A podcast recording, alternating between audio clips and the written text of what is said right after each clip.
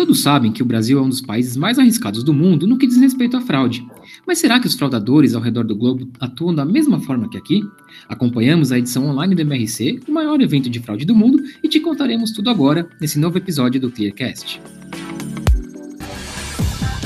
Você está ouvindo o ClearCast, gerando a confiança no mercado e descomplicando a fraude.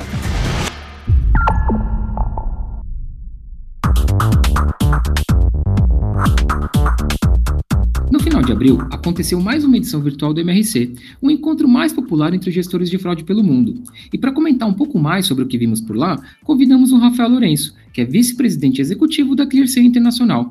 O Rafael tem mais de dez anos de experiência com o mercado de fraude e desde dois mil e quinze assumiu o desafio de liderar a filial global da ClearSale.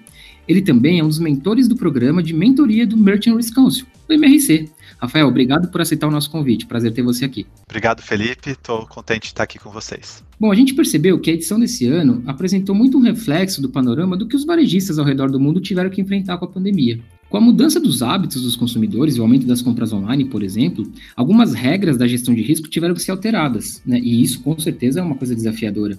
Cenários como a mudança de endereço de muitos consumidores, novos devices, enfim, principalmente com o aumento do, das casas conectadas, né? Envios de produtos como presentes para pessoas que não podiam ter contato físico, né? Foram alguns dos fatores que fizeram mudar essa regra na hora do, do jogo da gestão antifraude. Então, Rafa, eu gostaria de saber, para a ClearSale, que é uma empresa focada em prevenção e combate a fraudes, como é que foi essa mudança? Como que a empresa encarou essa mudança durante a pandemia e quais as diferenças que a gente vê durante a pandemia no cenário Latam e o cenário norte-americano? É verdade, Felipe. E eu acho que o M R C focou muito esse ano mesmo nesse assunto por tudo que aconteceu em dois mil e vinte, é, principalmente no que se refere à, à questão da transformação digital, né? Bastante gente é, que não, não pôde mais comprar offline ou não pôde mais ir nas lojas, foi convidado à, à ideia de experimentar o e-commerce como canal de compra preferencial. Isso traz desafio tanto para as pessoas que tiveram que acostumar com esse novo, com esse novo universo, como para as empresas que tiveram que se acostumar com esse novo consumidor. A ClearSale, então, experimentou alguns efeitos interessantes que eu queria compartilhar com vocês. O primeiro deles é a ideia de que o volume de transações total aumentou. Então, de repente, né, você tem, principalmente entre o primeiro e o segundo trimestre do ano passado, um aumento muito grande e acima, bem acima do esperado nos volumes. Isso aconteceu em diferentes países em que a ClearSale atua. Mais especificamente, os países em que, em que a penetração do e-commerce era menor, ou seja, um percentual menor das pessoas estava usando o e-commerce como, uma, como um canal de compra possível, é, foram aqueles países e aquelas regiões que experimentaram maior aumento. Então, no caso do Brasil, É, isso aconteceu de maneira muito forte, mas quando você vai para países como o México e outros da América Latina, esse crescimento foi ainda maior do que aconteceu no Brasil, do que o que aconteceu no Brasil. E quando você vai para países mais maduros e de e-commerce mais evoluído, como Estados Unidos e Reino Unido, nesses países esse aumento foi um pouco menor. Então, se você tem novos consumidores é, entrando no segmento, a próxima coisa que eu queria comentar que a, que a ClearSale teve que lidar é com consumidores, e-mails é, é, e comportamentos novos para esse contexto desses merchants, né, o contexto desses clientes da ClearSale. E aí você tem um desafio especial. Quando é um cliente recorrente, ou seja, alguém que já comprou naquela mesma loja ou em outra loja daquela mesma região, você sempre tem as regras e as possibilidades de comparar aquele, aquele é, comportamento que está acontecendo numa determinada transação com transações anteriores. Quando você tem alguém cem por cento novo, ou seja, um e-mail, um login ou um endereço que nunca apareceu, você, você tem que confiar um pouco mais nas regras e nas, e nas variáveis relacionadas ao perfil da transação. O que, que a pessoa está comprando, a partir de qual I P, qual é o risco do, daquele e-mail, por exemplo. Então, então a ClearSale teve que lidar com essa, com essa, teve que lidar com essa nova realidade de maneira bem dinâmica, ou seja, o segundo trimestre foi de um jeito, a partir, do, a partir da, do fato de que os diferentes países lidaram de forma diferente com a pandemia, com as questões de, lock, de lockdown, também acontece que essas variações de volume, que são bem desafiadoras para uma empresa como a ClearSale, que tem é, é, que lidar com essas, com essas variações de volume também internamente, né, com os nossos processos de análise manual, ou mesmo com os processos tecnológicos, é, que quanto mais previsibilidade dos volumes, melhor. É, é, essas diferentes curvas de crescimento e, e, e efeitos que a pandemia foi tendo nos diferentes países, realmente afetou a gente e deixou um ano, digamos assim, bem emocionante. Perfeito, Rafael. Um ponto que a gente viu bastante abordado no, no evento foi a questão dos gift cards, né? Uma venda um pouco mais comum nos Estados Unidos, se a gente pensar em relação ao Brasil, que ainda é um mercado em crescimento, né? E que trouxe diversos desafios durante a pandemia para os trabalhos de gestão de fraude, né? Então, por exemplo, o endereço não necessariamente vai ter uma relação com a pessoa que está comprando, já que muitas vezes ela quer enviar esse gift card para um outro endereço. Uh, e aí eles também expuseram do, durante o, o evento que o gift card ele é difícil de rastrear, ele é fácil de monetizar, ele é muito popular, então torna aí o, o, a, a, a tarefa do fraudador se esconder ali no meio da multidão, vamos chamar assim, um pouco mais fácil e, obviamente, com isso, vem um desafio muito grande aí do ponto de vista de combate a fraudes. E aí eu queria saber como é que você vê isso, como é que faz uma boa gestão antifraude nesse tipo de desafio do, do, dos gift cards. É, Felipe, você já trouxe na sua pergunta algumas sementes da resposta, ou pelo menos algumas, algumas ideias de por que, que é um universo tão desafiador para os antifraudes, né? Então, é verdade, né? Os Estados, nos Estados Unidos, esse é um comportamento, né? Esse é um tipo de compra, né? Comprar gift cards, seja para si mesmo, seja para dar de presente mesmo, é, é, é um processo bastante mais comum do que o que acontece em países como o Brasil, principalmente em função da conveniência, né? O mercado consumidor dos Estados Unidos é um mercado muito focado na na experiência frictionless, né, na, sem frição para o consumidor, e, e na ideia de que, é, na ideia da conveniência, né, desse conceito mais geral uh, de conveniência. Junto com isso, vem também os desafios da fraude amigável, que no sentido de você comprar com seu próprio cartão é, e depois dizer que não foi você, ou de alguém outro usar o seu cartão, mas é alguém do seu círculo, né? Essas, essas, esses dois fenômenos são mais comuns no gift card do que eles são nas transações é, de cartão de crédito de compra direta. E aí você tem um exemplo, só para só para é, é, ilustrar aqui, que são os gift cards relacionados a videogames, né? Então, o crédito dentro do PlayStation, do Xbox, do Nintendo, e aí que me lembra a questão da fraude amigável, porque acontece muita coisa do filho usando o cartão do pai, da mãe ou dos avós, por exemplo. Então, esse é um, esse é um fenômeno que eu queria a, chamar atenção. Obviamente que além desse desafio, né, do, do, da fraude amigável, tem o desafio da fraude é, efetiva mesmo, né? Então, o fraudador também busca esse... Esse, esse meio de fazer dinheiro, porque a gente, por exemplo, comumente eu, eu costumo dizer que o que faz de um produto ser mais arriscado do que outro é também a facilidade de revendê-lo, ou seja, a, a facilidade de transformar aquele produto imediatamente em dinheiro. Por isso que um iPhone e os é, eletrônicos são, são muito uh, é, al, são um alvo grande dos fraudadores, porque você converte, você re, revende muito fácil e converte facilmente em dinheiro. No caso do gift card, ele é o dinheiro, praticamente, né? Então, não só você tem um produto fácil de passar de mão em mão, porque você não tem que, né, colocar o endereço de entrega, como você já comentou também, como também eh, você pode revender isso e, a partir da revenda, a pessoa do outro lado, né, que comprou, digamos assim, no mercado negro, ou às vezes sem mesmo saber, eh, ela pode decidir o que comprar com aquele, com aquele gift card. Então... É, agora sim, respondendo a sua pergunta, né, como enfrentar esse, esse conjunto tão grande de desafios, quero começar dizendo que, embora não, não tenha um endereço de entrega, como você falou, a gente começa a jogar um pouco mais, de, deve jogar um pouco mais de luz sobre o endereço de cobrança, ele ganha importância. E aqui nos Estados Unidos você tem uma vantagem em relação ao mercado do Brasil, que é o, a tecnologia do A V S, né, na verificação de, de endereço feita pelos, pelas processadoras de cartão e pelos bancos emissores.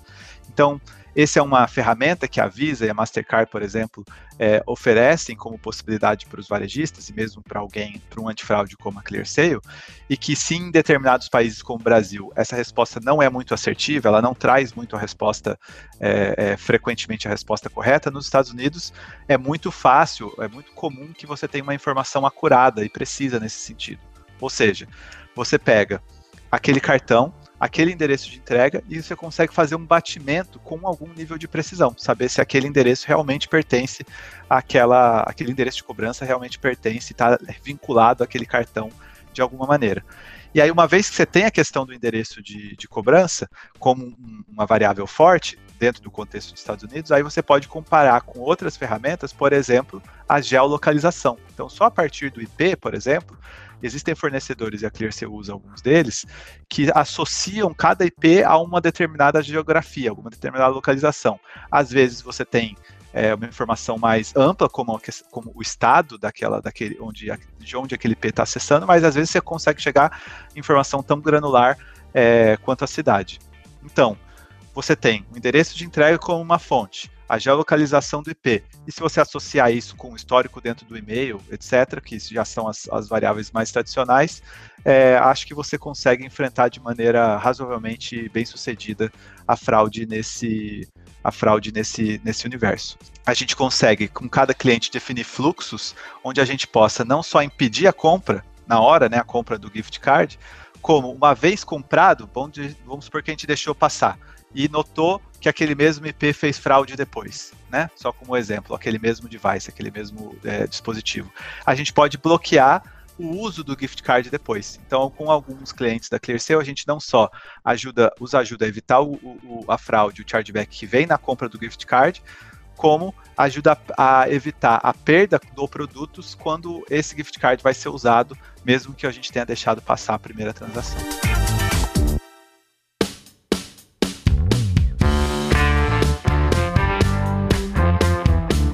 Rafa, um outro ponto que a gente pensou que foi bastante abordado nas diferentes apresentações do evento é o fato de que a gente ainda vê algumas soluções, algumas empresas, tratando o fraudador como uma pessoa ali solitária, uma pessoa que só pensa em ganhar dinheiro e não investe, mas muitas vezes a gente fala de quadrilhas que investem muito, né, que estão ali o tempo todo procurando formas de se sofisticar, de se desenvolver, e aí eles disseram que da mesma forma que varejistas investem, que soluções antifraudes investem, os fraudadores também investem bastante, né? Então, a gente viu aí em dois mil e vinte um grande avanço do uso de bots, por exemplo, para fraude, né? Usando eles de forma criminosa, uh, ou mesmo formas mais elaboradas de fazer o account takeover, né? Ou hackeamento de devices, por exemplo. Enfim, são formas que os fraudadores estão investindo muito e cada vez mais. Como é que é possível identificar e combater essas novas ameaças? Como é possível sempre estar à frente nessa corrida, Rafa?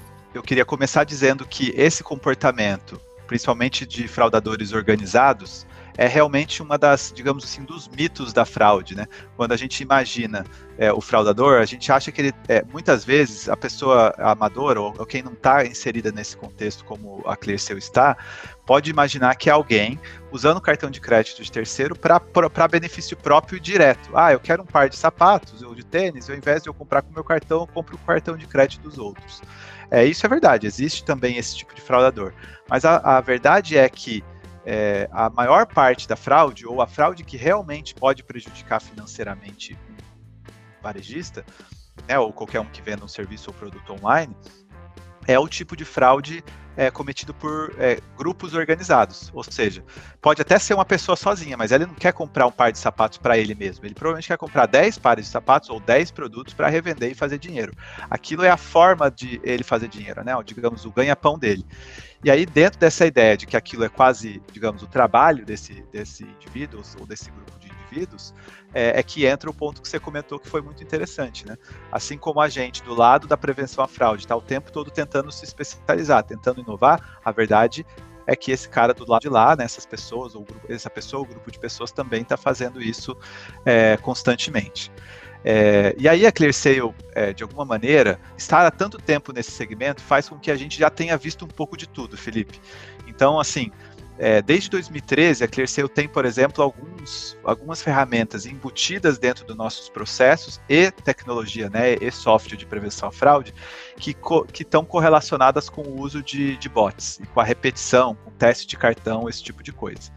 É, então, é, é, o que, que diferencia, né? Qual é, o, qual é o, a unicidade desse tipo de fraude? Em geral, a maior parte das variáveis e das regras está olhando para uma transação e para o risco daquela transação individualmente ser uma fraude. E, e, e isso, obviamente, é uma, é uma dimensão importante de ser verificada. Mas quando a gente fala de coisas mais avançadas, como account takeover, como bot, ou como é, hackeamento de maneira, hackeamentos de maneira geral, a gente muito, muito provavelmente está falando de é, um risco que é mais fácil de ser percebido em grupo. Porque ninguém, é, é, o bot é justamente a repetição de um padrão. E que se você olhar cada transação separadamente, talvez você não perceba que aquela transação é fraudulenta ou é mais arriscada. Você só consegue perceber, perceber o risco daquela transação quando você olha de cima, digamos assim, e olhando de cima percebe que há várias transações com o mesmo perfil, com o mesmo padrão. E esse que é o que eu comentei, que desde dois mil e treze a ClearSale é, é, trouxe para dentro do seu software um olhar que a gente chama dentro da ClearSale de análise de grupo. Então, é, é, para enfrentar esse, essa, essa evolução e esse nível de, de inovação dos fraudadores, é, eu acho que a gente tem que começar entendendo a cabeça dos fraudadores, ou entendendo a motivação e a construção, É, digamos, quase sociológica do fenômeno da fraude, né? Que essa, que essa compreensão de que o cara tá ali fazendo dinheiro, e para fazer dinheiro ele não vai comprar um par, uma transação, ele vai fazer muitas delas. É, e como que isso se comporta em outros países que não o Brasil, né? Eu falei que a gente, dentro do mercado brasileiro, enfrenta isso há muitos anos, mas claro que dois mil e vinte foi especial nesse aspecto, porque, por exemplo, dois mil e vinte foi um dos anos com... Foi, foi, em dois mil e vinte a gente teve o recorde de, de phishings, né, de sites que tentam buscar informação é, pessoal do, do, dos usuários, é, é, o recorde histórico, né, segundo o Google, é, desse, de, desse site de, desse, desses sites de phishing que buscam informação do usuário, e com a informação vão lá usar ela, ou seja, para fazer teste de cartão, para fazer é, os, os account takeovers. É, então, o, que, que, tá de especi... o que, que tem de diferente, digamos assim, nos Estados Unidos, ou no México, ou em outros países em que a ClearSale trabalha? Eu diria que uma coisa interessante para mencionar de diferença, ou de peculiaridade, é o fato de que cada país tem um fluxo, né, de pagamento. Então, se eu pegar o México como exemplo, muitas vezes o antifraude, a, a decisão do antifraude, ela vem antes do processamento de cartão, do cartão, ou seja, antes do banco processar. Então, a gente vê muita ferramenta é, é, lá no México reprovando transações é, sob a suspeita de uso de bots. É, ou seja, tem, alguém está testando várias vezes, depois que uma transação é, é testada, é, é o mesmo device ou o mesmo e-mail, acontece duas, três vezes seguidas, a, os outros antifraudes eventualmente vão declinar todas as transações a seguir desse mesmo usuário. Porém, no caso do México, quando o antifraude vem antes do cartão, o que pode ter acontecido? Pode ser que o cara seja um comprador legítimo e esteja simplesmente tentando de novo, porque se o antifraude bloqueou ele imediatamente, ele vai ver que a transação não aconteceu e vai tentar de novo. Então, o, o comprador legítimo, digamos assim, vai sofrer um, um prejuízo na experiência de compra dele em função de uma regra muito simplista de simplesmente declinar essa repetição, né? Ainda para dar um outro exemplo, assim, fora do Brasil, eu queria contar uma historinha que aconteceu recentemente com um cliente nosso é, nos Estados Unidos. Ele passou por, um, por, por maus bocados, digamos. É, era uma loja bem pequenininha, né, que tem mais ou menos sessenta pedidos por, por mês, e aí ela sofreu um ataque de bots, né, desses, desses robôs que, que, que, que tentam colocar muitas transações ao mesmo tempo, e apesar dela ter só sessenta transações por mês, em um, em um determinado mês ela teve quatrocentos e cinquenta mil transações, obviamente feitas todas por um robô. Não teve problema, o banco negou todas as transações, é, mas a verdade é que cada vez que essa transação aconteceu, esse, esse lojista, né, teve que lidar com uma taxa transacional do, seu, do, do, do gateway de pagamento, de dez centavos de dólar. Então, a partir de quatrocentos e cinquenta mil transações de dez centavos de dólar, só por causa desse ataque de bots, esse merchant teve, que, teve um prejuízo é, de mais de quarenta mil dólares, né, quarenta e cinco mil dólares. Então, assim, realmente é bem voraz uh, essa habilidade que os, organi- que os crimes, criminosos organizados têm de atacar os lojistas. Rafa, antes da gente seguir, eu estou tentando superar e digerir ainda a informação do que aconteceu com esse lojista, porque é realmente uma coisa que eu, por exemplo, nunca pensei que, apesar de ele ter evitado o prejuízo com a fraude, todo o arranjo, o fluxo do pagamento fez com que ele tivesse que pagar um dinheiro muito alto por causa de um ataque de fraude, ainda que ele não tenha sido fraudado. Achei isso, vou chamar de curioso, mas é, do ponto de vista do varejista, obviamente, isso é lamentável. Para a gente seguir aqui, no evento eles falaram muito sobre o cenário da América do Sul também, né? Falaram bastante do Latam. E eles disseram que é um mercado muito desafiador do ponto de vista de prevenção e combate a fraudes, porque nós temos aí algumas especificidades, é, além de você trabalhar em cenário de países subdesenvolvidos, onde você tem um aumento de diversos tipos de crimes, se você for comparar com países de primeiro mundo, e obviamente com a fraude não é diferença, não é diferente, perdão, eles falaram sobre uh, a gente ter uma taxa de bancarização baixíssima. No Brasil, por exemplo, a gente ainda tem uma população bancarizada que é muito baixa, se você parar para pensar. Ainda que no ano passado a gente tenha tido, por causa do auxílio emergencial da Caixa na pandemia, a bancarização de dezenas de milhões de brasileiros. Ainda assim é uma, é uma taxa de bancarização muito baixa. E eles colocaram tudo isso como, como grandes desafios. E aí eu queria saber de você, Rafa, com toda a sua experiência global, se você acredita, quando a gente compara cenário europeu, norte-americano com brasileiro, por exemplo, se as formas de pagamento, por exemplo, que são tipicamente brasileiras, como parcelamento, boleto e o próprio PIX, que é mais novo, se, se esses mercados de primeiro mundo têm muito a aprender num mercado como o nosso, que além da gente ter essas diferentes formas de pagamento que são muito específicas, a gente também tem uma fraude muito voraz e muito sofisticada. Felipe, eu acho que tem duas, duas partes a minha resposta para essa sua pergunta. A primeira é que, é que por um lado, alguma, é, você mencionou algumas coisas em que, de fato, assim, a existência do, do, do Pix ou a mesma, essa ideia do boleto são coisas tipicamente brasileiras e, e o parcelamento, por exemplo, é tipicamente latino-americano, né? O Pix no Brasil segue um modelo similar ao que tem muito na Índia e, e em países da África também, em que os pagamentos peer-to-peer, como a gente fala, né? É, é, são mais comuns até do que o cartão de crédito ou que essas, essas pagamentos que passam por instituições e processos bancários mais é, institucionalizados. Então, por, por um lado, existe sim uma inovação nesses países é, que é mais, que é mais avançada e, e moderna do que nos países de primeiro mundo. Por outro, também existe nos países de primeiro mundo um conjunto de, co- de coisas e novidades e, e, e processos que também são diferentes. Então, É, diferentes e mais avançados do que tem nos países subdesenvolvidos. Então, a minha, a, a minha opinião é, e, e, e o que eu aprendo com isso é assim, o mercado ele vai procurar resolver os problemas que os consumidores têm, certo? Então, no fim das contas, o que importa, na minha opinião, é a experiência de compra para o consumidor e é o consumidor poder fazer o pagamento, a compra ou a, a aquisição, enfim, o que, quer que, o que quer que ele esteja fazendo do ponto de vista de transação financeira, é da forma mais, mais rápida e fácil possível. Num país em que, num país em que é, a taxa de bancarização seja baixa, por exemplo, e, e mais, além da taxa de bancarização, existe a taxa de cartão de crédito, que são duas coisas diferentes. Então, no México, a taxa de bancarização é alta, mas o processo de análise de crédito no México é bem mais conservador. Então, tem... tem uma taxa de bancarização baixa em relação à média, mas nem tanto, mas o, o percentual da população que tem acesso a cartão de crédito é ainda mais baixo que o percentual de, de, de, da população que tem acesso a cartão de crédito. Então, num lugar em que o desafio do consumidor é não ter cartão ou não ter banco, a tendência é que as soluções é, sejam desenvolvidas para resolver esse problema. Então, se o meu problema é ou não ter, se o meu problema é não ter dinheiro no, no dia imediato, ou é a inflação, ou coisas assim, então vem as ideias de parcelamento, a ideia do boleto, porque eu posso pagar com a conta do amiguinho e tal. Se o meu problema é não ter cartão de crédito, aí vem soluções como o Pix.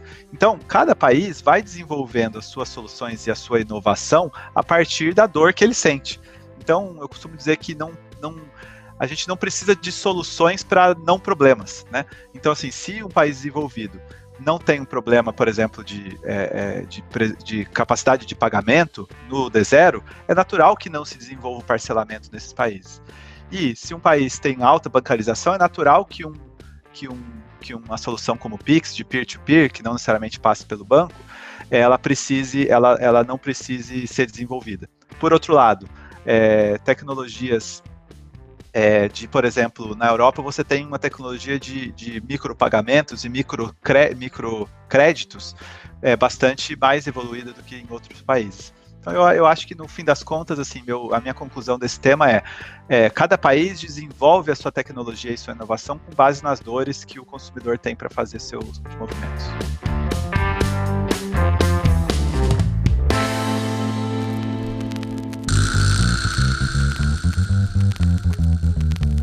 Perfeito, Rafa. Quero te agradecer demais pelo seu tempo, por ter aceitado o nosso convite.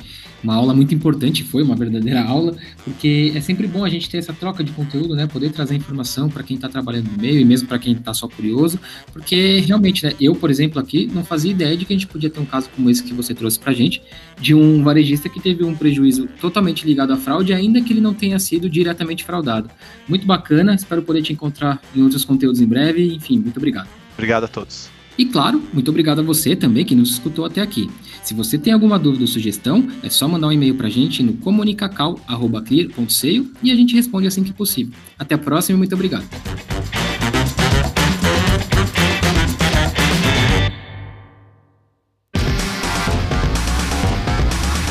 Você ouviu o Clearcast, o podcast da ClearSale. Este podcast foi editado por Gup Comunicação.